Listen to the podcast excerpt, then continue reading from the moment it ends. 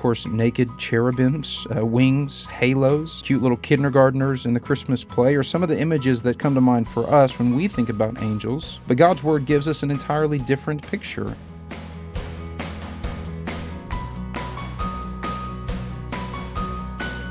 Hello, you're listening to the Greek to Me podcast, a daily discovery of the New Testament scriptures one word at a time. We hope today's podcast helps you better understand and appreciate God's Word.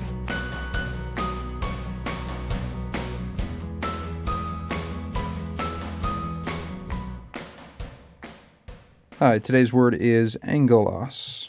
In Revelation chapter 2, verse 1, Jesus, speaking to John, says, To the angel of the church in Ephesus, write, The words of him who holds the seven stars in his right hand, who walks among the seven golden lampstands.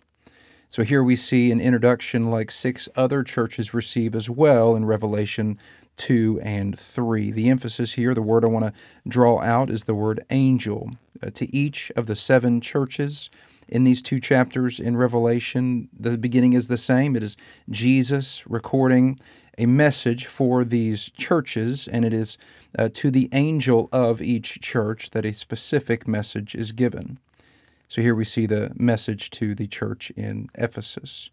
The word here, angel or angelos in the Greek, means messenger, usually a supernatural messenger from God conveying news or instruction to men.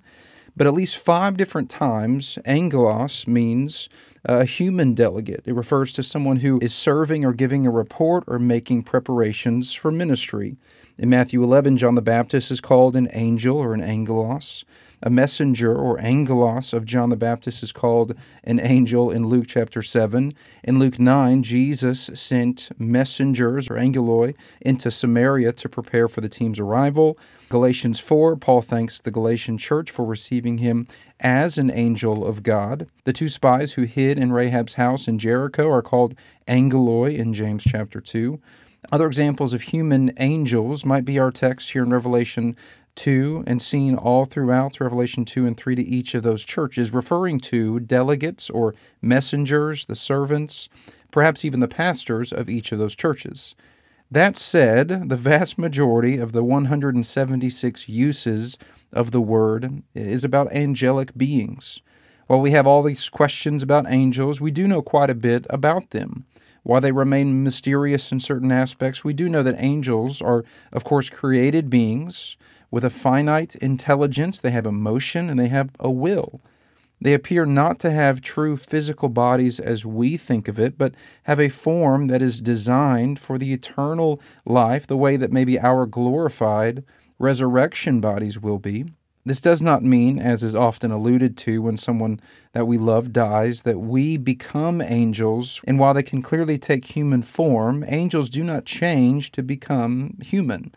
The Bible nowhere states that angels are, for example, created in the image and likeness of God as we are. There are other popular and cultural misunderstandings of these supernatural beings.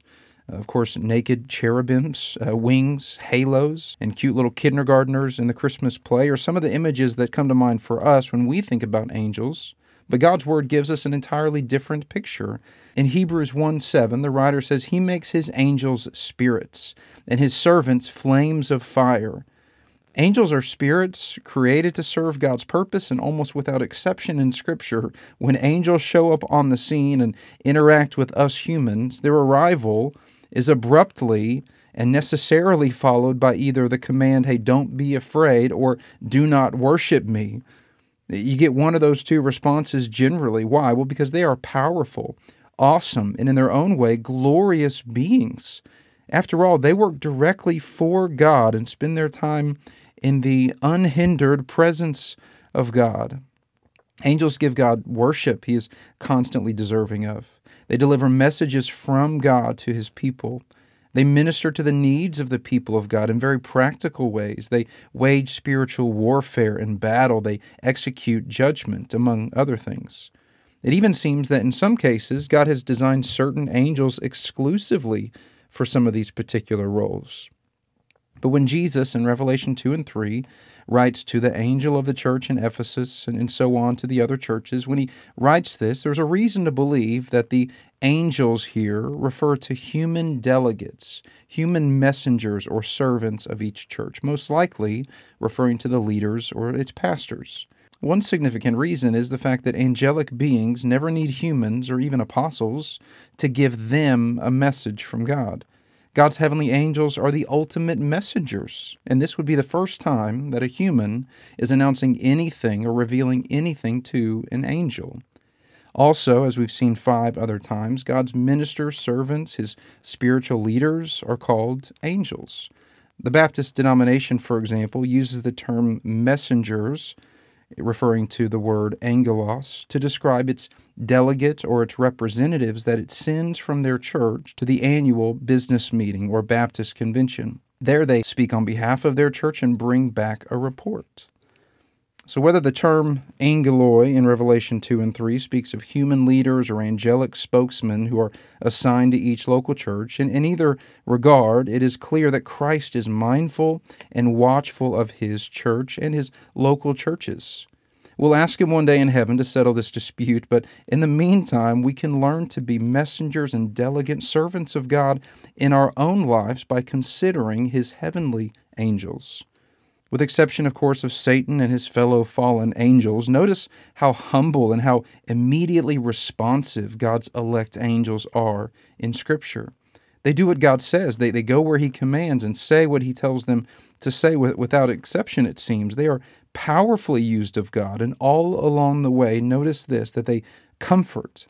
They refuse any worship that's offered to them, and they serve humans, us people of God, in some really basic, humble, lowly ways. So, Christian, while we do in fact have a higher inheritance than the angels in eternity, let's learn from them how to be better angels of God today.